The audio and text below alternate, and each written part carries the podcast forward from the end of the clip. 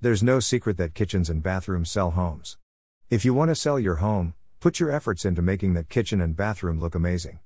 Even if you aren't looking to sell your home yet, fixing up those areas will improve your home's appearance dramatically. This post will focus on bathroom remodel ideas.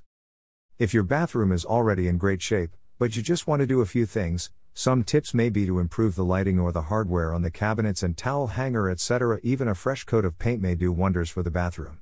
You could also put in a backsplash behind the sink.